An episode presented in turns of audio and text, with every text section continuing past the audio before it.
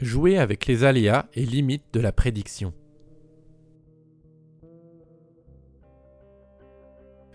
Derrière leurs promesses d'efficacité, les technologies du deep learning se révèlent rapidement limitées.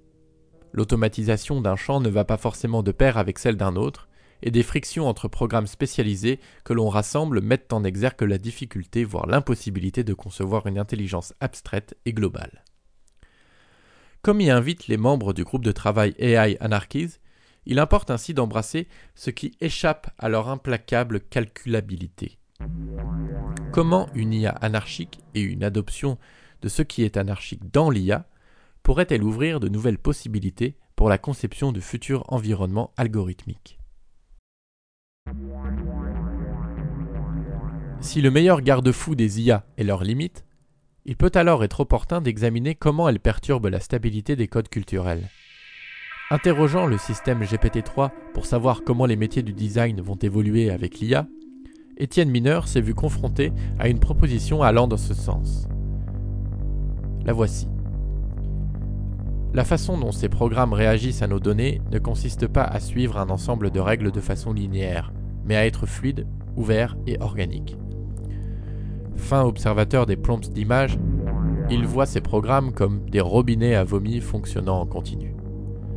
C'est dans leur aspérité que ces derniers se révèlent intéressants. Comme par exemple dans le cas de la requête par Étienne Mineur d'une lettre A en forme d'huître.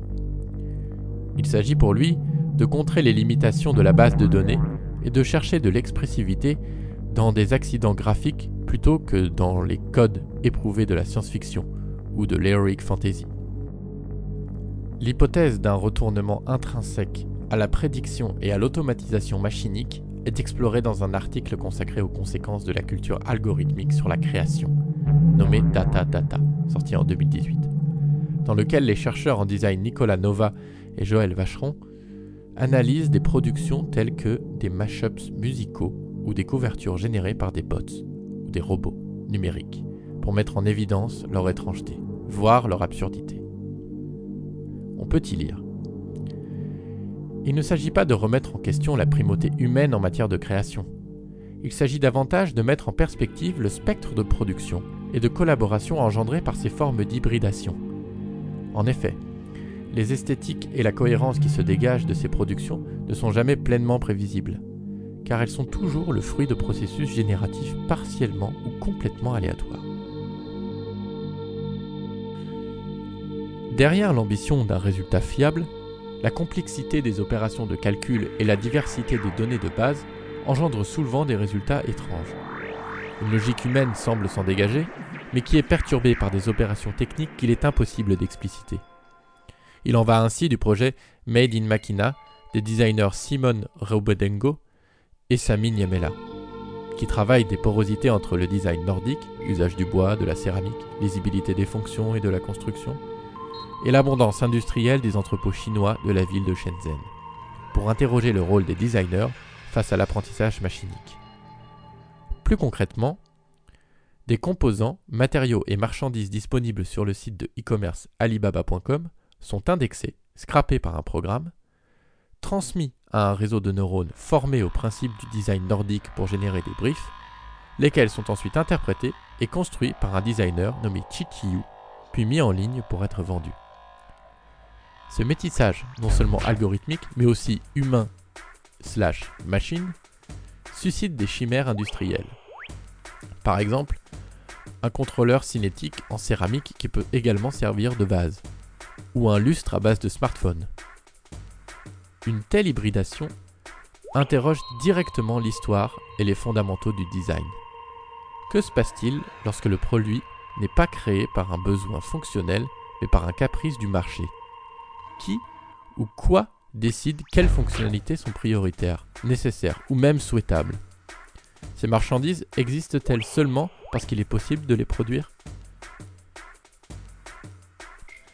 Comme la prédiction opérée par les IA n'est jamais exacte, celle-ci se révèle puissante d'un point de vue humoristique lorsque du sens apparaît maladroitement, car trop littéralement. Le succès du compte Twitter at WeirdAli peut ainsi s'expliquer par la production d'images à la fois trop exactes est trop étrange relativement à la légende, au prompt, qui leur est associé visuellement. Leur agencement en 9 cases ainsi que les thématiques convoquées s'inscrivent dans la logique sérielle des mèmes propres à la pop culture web, qui implique des variations entre des motifs partagés au sein d'une communauté. En interrogeant les notions d'autorialité et de culture proprement humaine, les technologies du deep learning révèlent comment la logique formelle produit de l'illogique et comment tout calcul nécessite de l'incalculable, comme dans le cas de la machine de Turing, puisque c'est de l'arrêt du flux que du sens peut surgir. Un exemple ne faisant pas appel à du machine learning montre comment le simple fait de décaler des paramètres peut révéler des mécaniques techniques sous-jacentes. Dans le cadre d'une exposition à la galerie du Centre Saint-Charles de l'Université Paris 1 Panthéon-Sorbonne, les designers graphiques Kevin Dono et Elise Gay ont conçu un système de génération d'affiches où un logiciel de fabrication assisté par ordinateur, nommé FAO, détermine le parcours d'un feutre attaché à un plotteur, pour qu'il puisse remplir la surface d'une police de caractère.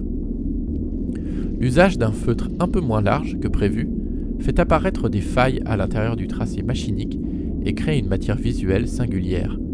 La trace de l'outil s'oppose à l'idée baudelairienne d'une reproduction servile et exacte. Quand on réalise un projet, on n'est pas dans une logique de reproduction magique de l'objet, mais plutôt dans une co-création avec la machine. On va chercher à paramétrer la forme, à reproduire, afin que la machine puisse apporter son empreinte et révéler une certaine forme. Cette notion d'aspérité, notamment quand on mobilise des technologies numériques, est très importante.